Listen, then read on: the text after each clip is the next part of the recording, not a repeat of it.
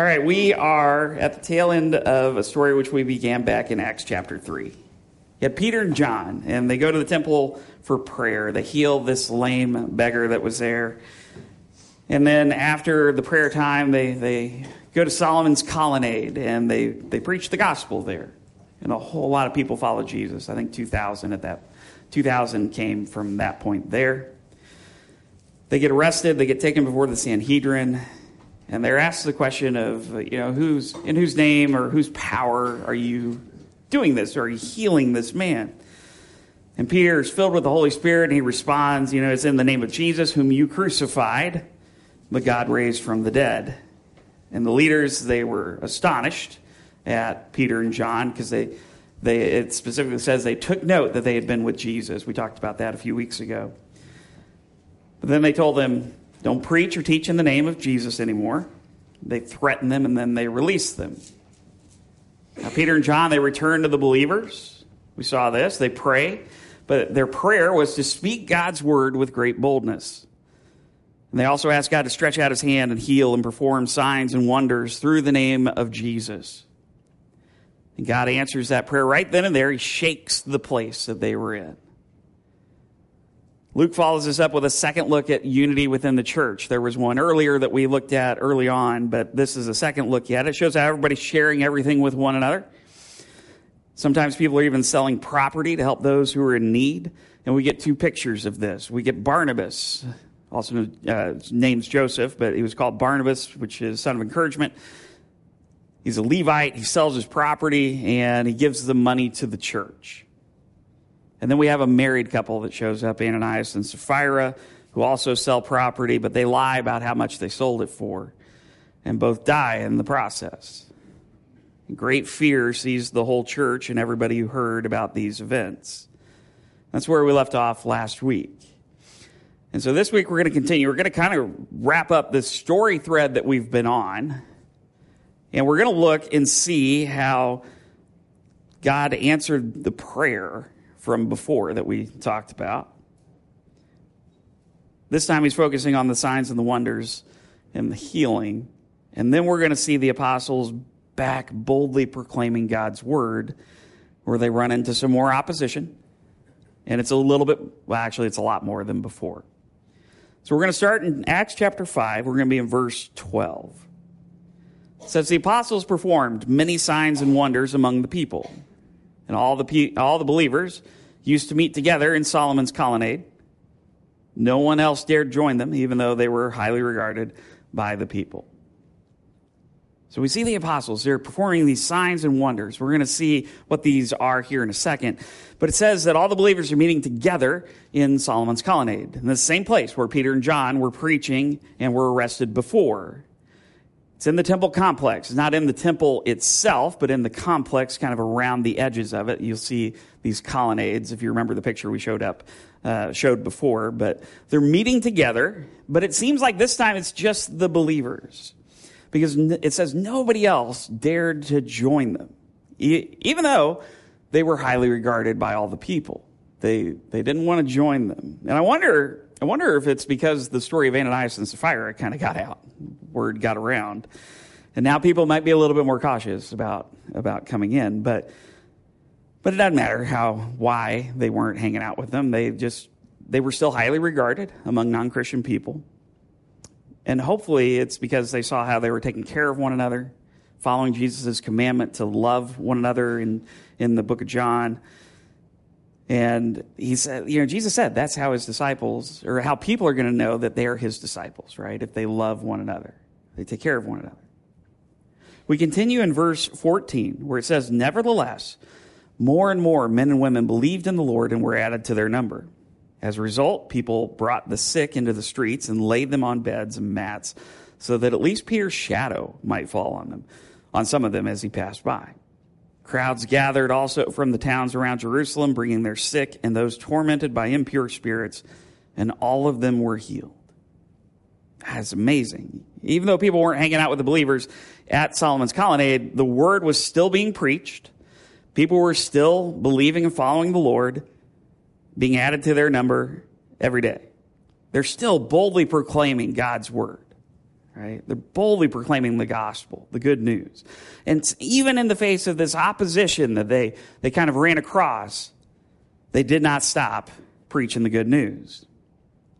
And then we see this healing being performed by the apostles. People were bringing their sick to them. Luke writes that they brought them out onto the streets. They laid them on beds and mats just in the hopes that Peter's shadow might fall, fall over them and, and heal them. Now, there's a commentator that writes, uh, named John Polhill, that writes that in the ancient world, a person's shadow was subject of much superstition and was believed to represent his or her power and personality, to literally be an extension of their person.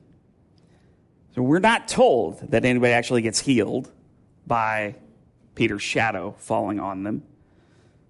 But what this tells us is that there was a reputation that Peter had, that there was healing actually going on. This idea of the shadow does remind me of the story, though, of the woman who approached Jesus. And, you know, if she could just touch his cloak, she would be healed. People were coming from outside the towns, outside Jerusalem, from the towns around there, just to bring their sick or those who were being tormented by impure spirits. They were bringing them to the apostles for healing. And Luke reports that all of them were healed. And what an amazing sight that would have been. But not everybody thought it was amazing. Acts 5 17. Then the high priest and all his associates, who were members of the party of the Sadducees, were filled with jealousy. They arrested the apostles and put them in public in the public jail. So again, we got the high priest coming in and kind of ruining everything, right? Given we're given the reminder that they were part of the Sadducees. And they didn't believe in the resurrection. They didn't believe in other things like angels, which is going to be kind of fun later. Seems like they weren't real big on much of the supernatural. Um, but what they did was they put an emphasis on the scriptures. And so it's wild that I think even if you have an emphasis on the scriptures, that you can't have a belief in the supernatural or in angels or or spiritual things like resurrection. Maybe they skipped over all those parts like Elijah and Elisha. Or maybe it was just angels they didn't believe in, who also appear. So they skipped over Daniel. But they come in, much like we saw with Peter and John before. They didn't like what they were seeing, they were hearing and they had the apostles arrested and put in the public jail. But instead of just being Peter and John this time, we've now figured it's the whole all 12 who are put in. That could seem pretty dire, right? Like you're you're not thinking that you're going to go to jail, but in the very next verse something amazing happens, verse 19. But during the night an angel of the Lord opened up the doors of the jail and brought them out. Go, stand in the temple courts, he said. Tell the people all about this new life. At daybreak, they entered the temple courts as they had been told and began to teach the people. I personally love this because it was the Sadducees who arrested them. They're the ones who didn't believe in angels, so God's like, okay, I'm going to send an angel to go rescue them. and we're going to see this in a minute, but the, the angel does this in such a way that is really amazing. But it always just makes me think that God's got more of a sense of humor than we may give him credit for. So the angel comes, frees him, tells him to do what? He's like, go away, be free. You know, definitely don't put yourself back in danger so I can come bail you out again. Well, no, he didn't say that. Of course not. He says, go back to the temple courts, go back to where you just were, and keep telling the people about this new life. And so daybreak comes, people are coming in for their prayer time and the morning prayer time, and there are the apostles ready with the gospel.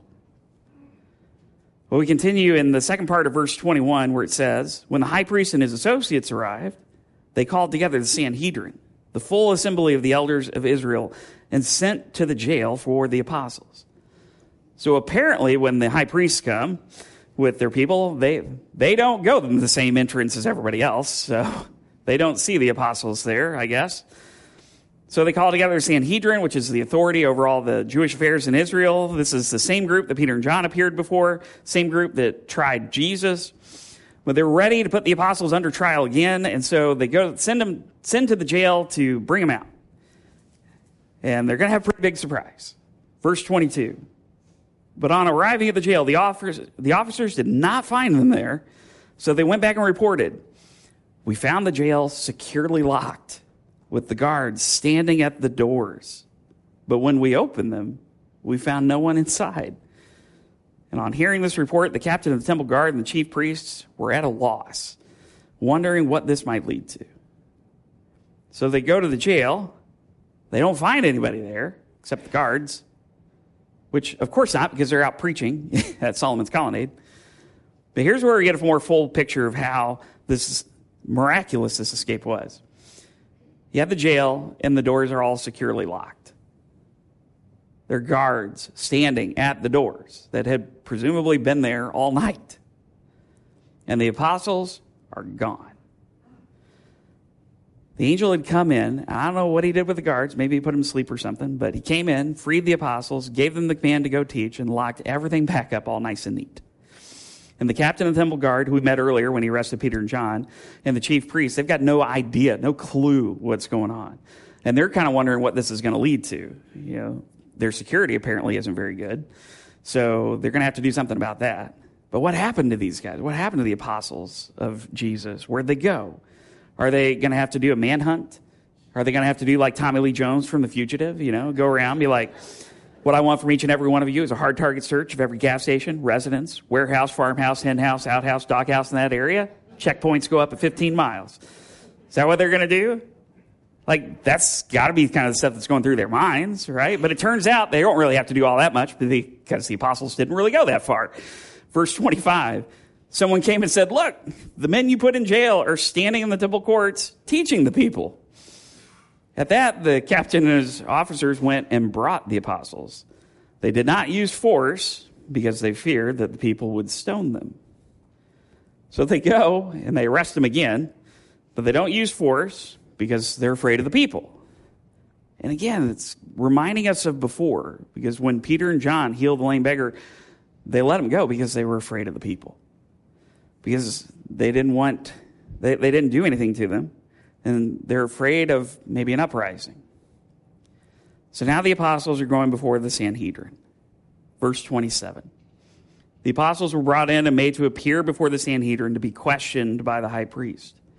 We gave you strict orders not to teach in this name, he said. Yet you have filled Jerusalem with your teaching and are determined to make us guilty of this man's blood. Two charges, really, they're bringing against the apostles here. The first is they're disobeying the, what the Sanhedrin told them to do, commanded them not to do, really, which was not to teach in the name of Jesus. Although they don't even say Jesus' name here. They're just like, don't teach in that name. But they've been filling Jerusalem with their teaching.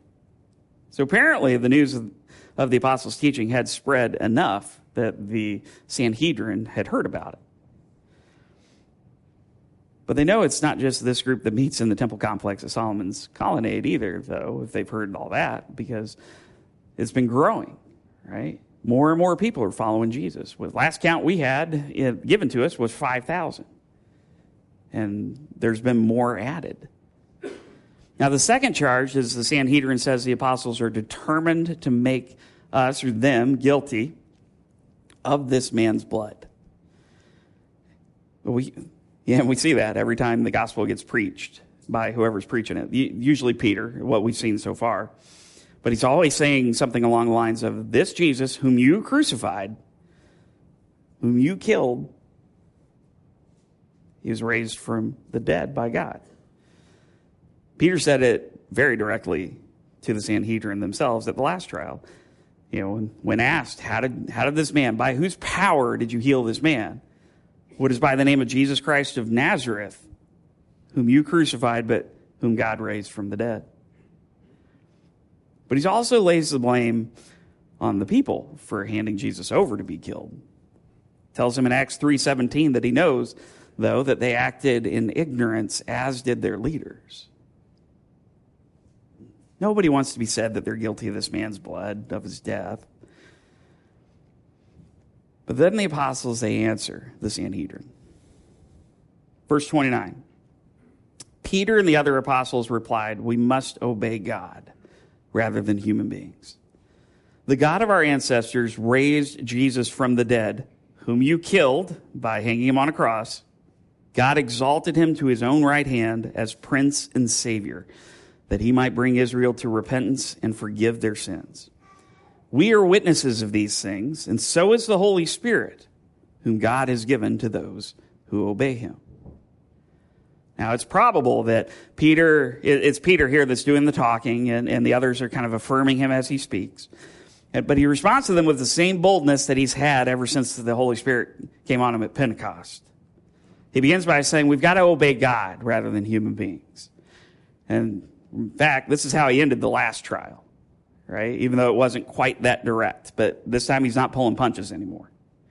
And then he continues and he repeats the gospel message like he's been saying it the whole time. He said, God raised Jesus from the dead, whom you killed by hanging on the cross. Now, literally, what he says here is, you killed him by hanging him on a tree. The word is a tree there for cross. And what that is, is, is probably a reference back to the Old Testament book of Deuteronomy. In Deuteronomy 21 23, it says, You must not leave the body hanging on the pole or tree overnight. Be sure to bury it that same day because anyone who is hung on a pole or tree is under God's curse. The apostle Paul references this passage as well in his letter to the Galatians, Galatians 3:13. Christ redeemed us from the curse of the law by becoming a curse for us. For it is written, cursed is everyone who is hung on a pole or tree. Anyway, they, they killed Jesus by hanging him on a cross or a tree, and God raised him from the dead and has exalted him to his right hand. And the apostles are still fulfilling Jesus' command to them from Acts chapter 1 to be his witnesses. Peter says they are his witnesses, they are witnesses to these things, and also the Holy Spirit is a witness to these events as well. And God has given the Spirit of God to anyone who obeys him. And it's at this point that the Sanhedrin's heard enough. They would probably call this blasphemy because you're bringing the Holy Spirit in on this as well. And none of that is good in their eyes. Verse 33 When they heard this, they were furious and wanted to put them to death. But something unexpected, I think I would say unexpected, happens here because a Pharisee speaks up in verse 34. But a Pharisee named Gamaliel, a teacher of the law, who was honored by all the people, stood up in the Sanhedrin and ordered that the men be put outside for a little while. Then he addressed the Sanhedrin Men of Israel, consider carefully what you intend to do to these men. Some time ago, Theudas appeared, claiming to be somebody, and about 400 men rallied to him. He was killed, all his followers were dispersed, and it all came to nothing. After him, Judas the Galilean appeared in the days of the census and led a band of people in revolt. He too was killed, and all his followers were scattered. Therefore, in the present case, I advise you leave these men alone, let them go. For if their purpose or activity is of human origin, it will fail. But if it is from God, you will not be able to stop these men. You will only find yourselves fighting against God. Gamaliel was a Pharisee, one of the teachers of the law. According to the Apostle Paul, later in the book of Acts, Paul studied under Gamaliel. What we see here is probably the most even handed response so far. Gamaliel reminds the Sanhedrin of two uprisings with apparently pretty dynamic leaders in Theudas and Judas the Galilean. Both acquired followers. One claimed to be somebody, the other led a revolt. Both killed and their followers scattered and it led to nothing. And so, in light of this, Gamaliel advises the Sanhedrin to let the apostles go.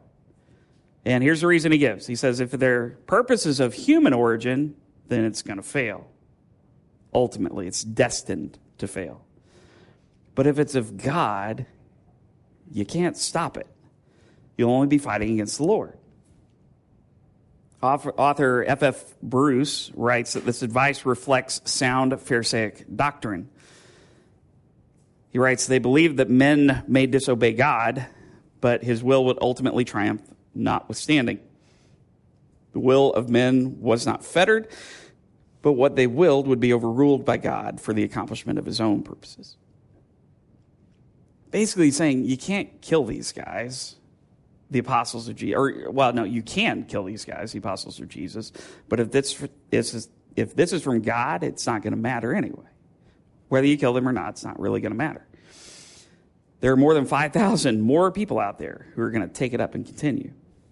And if God's not behind it, this might be a nice fad, but it, it's eventually going to die out. How did the Sanhedrin, though, respond to his advice? Well, in verse 40, it says, His speech persuaded them. They called the apostles in and had them flogged. Then they ordered them not to speak in the name of Jesus and let them go. So he persuaded them not to kill the apostles. However, they did have them flogged, which still not great. Basically, what that means is they would have taken repeated lashes from a whip or a rod. We don't know how many times they would have been struck, but it would not have been more than 40 because that was in the rules. Still, 40 times getting hit with lashes or a rod, not something that I would recommend. So they are flogged, and then they're ordered again not to speak in the name of Jesus, and then they're let go. And you got to kind of wonder, like, what's going to happen here? What will the apostles do? But we don't have to wait too long to get an answer. Verse 41 The apostles left the Sanhedrin rejoicing because they had been counted worthy of suffering disgrace for the name. Day after day in the temple courts and from house to house, they never stopped teaching and proclaiming the good news that Jesus is the Messiah. It's two things we see. First, they rejoiced in their suffering because they had been counted worthy of suffering disgrace for the name of Jesus. They rejoiced. If that doesn't make sense, think about what Jesus went through. And if we don't think, I mean, Jesus himself said, like, if it happens to me, it's probably going to happen to you too. The second thing, though, they didn't stop. They kept going to the temple they continued to teach and proclaim in the temple courts and the houses the good news of Jesus Christ. And man, that's amazing. Amazing. Like the apostles before us, we need to continue to be bold in the face of opposition, to continue preaching the gospel, to continue preaching the good news of Jesus. And not just me up here on Sunday mornings, but all of us as a church. That's going to look different for every single one of us, right? Not all of us are going to be preachers. Not all of us are called to do that and be able to stand up in front of a group and, and teach the gospel. Most of us are going to do it through everyday conversations with people. But, you know, if we feel that we have the answer to eternal life that is found only in Jesus Christ, why would we keep that from anybody? I think we talked about this before, but you know Penn and Teller, right? The, the magicians. Well, Penn Jillette, he's the tall guy, the talkative one. Although Teller, wonderful voice when you actually hear him talk. um, both of them are atheists. They've made that fact very well known. But there's a video that, that Penn put out one time, and he talks about a man who approached him after a show. Said he was kind of standing off to the side, waiting and he gave him a gift, and it was a Bible. One of those Gideon pocket Bibles that has the New Testament and the Psalms in it. And he told Penn up front, he's like, You know, I'm not crazy. I'm a sane man. I'm a businessman. But I just wanted to give you this, and I wanted to tell you about Jesus. And Penn's reaction, which you, you can watch it on YouTube, you just look up Penn Jillette and Bible, and you'll get it'll be the first video that pops up. His reaction has always struck me because he was very complimentary of the man. And he said this thing He said, If you really, truly believe there's a heaven and a hell, and that somebody who doesn't believe is going to hell, then you should try your best to convert them. You should, he, he always, he uses the word proselytize, which that's all it means, is to convert. And he says he doesn't respect people who believe something like this and don't try. Then he says the thing that really gets to you. He says, How much do you have to hate somebody not to try? To not tell them. If we feel we've got the answer to the question of what happens after death, we need to be telling people. We need to find the openings in the conversations that will allow it. And we're not doing it to bump up numbers or anything like that. We're not doing it to check something off. But it's because we genuinely care for people and we care for their lives. Because that's what the apostles did. They didn't stop, they didn't let the oppression, the danger stop them. Because they had the message, they had the good news, they had the gospel. Even though they were flogged, they rejoiced because they suffered disgrace for the name of Jesus. And then they kept going. And where we live, we don't have that level of persecution. There are places around the world that do. We don't really. I mean, we are able to freely meet here. We're able to talk to people about it. But even if we would, even if we do, even if it comes to that, we need to keep going. God's going to be with us all along the way. And we can rejoice, even in the bad times, because we know what's true. We know that God remains with us. Even if He doesn't relieve us from the suffering at that time, we can still rejoice. David Livingstone, Livingstone, he was a the pioneer missionary for Africa. Walked over 29,000 miles in his ministry.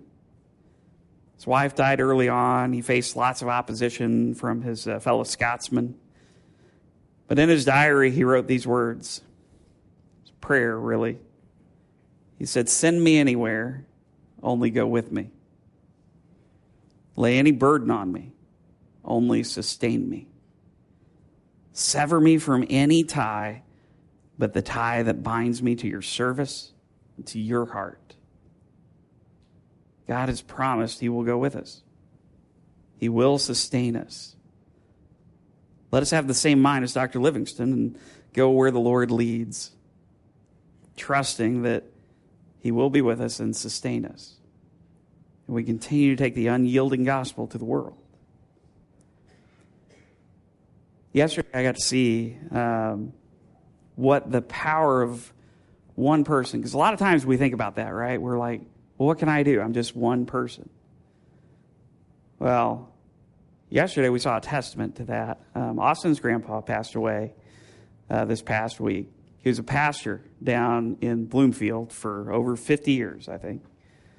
And the, the little church, Antioch Christian Church down there, uh, was packed out A whole lot of people for there for there because he was he was well known in that community and well loved.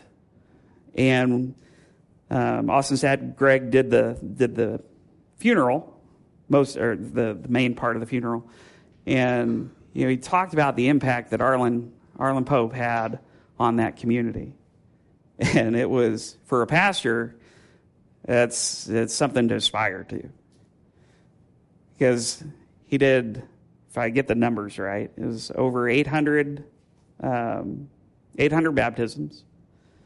And so Greg had everybody that had been baptized by Arlen to stand up that had come. Probably half the church, a little bit more than half the church stood up. Did about that many funerals. And so Greg was like, if, if you have anybody that has been, uh, had uh, Arlen do a family member's funeral, would you stand up? And another group of people stood up and then did over 300 weddings, which that seems like too many, but um, I've done one. but they're still going strong. um, but he did over 300 weddings, and he's like, if you've been married by Arlen Pope, would you stand up? And I would say probably 90% of the church was standing at that point. 90%. There were probably 130, 150 people in there. I mean, it was packed. 90% of them were standing up. And it's just an amazing testament to what one man did for God's kingdom on this earth. Because he was just faithful in proclaiming the word and being a pastor and, and living life with people. Now, for a pastor, that's encouraging for sure. It's where I, you know, at my funeral, that would be awesome. um, we may not get to 300 weddings, though. but maybe, who knows? That'd be a lot of people. um, but even for each and every one of us that are Christians, you know, it should be an encouragement for us too. Because we can have that same impact. It may not be quite as big, but maybe it will be. You never know how God is going to use you, but He will use you. And so, like the apostles, we just want to continue. Pray the same prayer they prayed to just be bold, to proclaim the name of Jesus Christ. And now's the best time to do it because it's Easter. It's like the easiest time when everybody's thinking about spiritual things. A funeral is oftentimes the second best time because people are thinking about death. It's like, well, hey, I've got the answer to that too. And it's always in Jesus. And so as we go from here, as we go, especially in this month, you know, take, take one of these cards, use this as an opening. Or just plant a seed somewhere, because a lot of times that's what we do. We plant a seed, and then somebody else is going to water it, somebody else is going to harvest it. And that's okay, because God will use us along the way. And so I just pray that our that we all would pray to be used by God in such a way. Amen. Let me pray.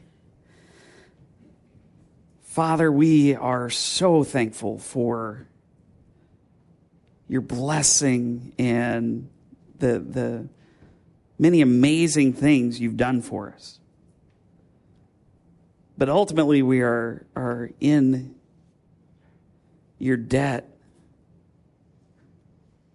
because of the price that was paid for our freedom in your son Jesus. But the beautiful thing, Lord, is that you've told us that we don't owe you anything, that it was a gift. Lord, I pray that Maple Grove Christian Church, that each and every member will be like the apostles. That we would boldly proclaim the name of Jesus Christ. That in our everyday conversations with people, that we would not shy away from the truth that you hold everlasting life. And that it is a free gift that people can take. And Father, we are grateful that you are with us along the way. That you have promised, just like you did to the Israelites so many years ago, to never leave or forsake us, be with us to the very end of the age. We're thankful your Spirit lives in us to give us the right words to say to people. And we're just thankful for the opportunity. I just want to pray, expecting that you will move and bring people to our lives and give us the right words to say to them to help them know you. We love you, Lord. We come around the table to remember the sacrifice of Jesus on the cross becoming the curse for us, taking our curse on himself. We take the emblems for communion the bread representing his body, which was broken, juice representing the blood that was spilled. And we take those, we, we do so in a, a manner worthy but we remember the sacrifice that he made. Thank you, Lord. Thank you for that sacrifice. May we stand firm in the name of Jesus Christ. Thank you. In Jesus' name I pray. Amen.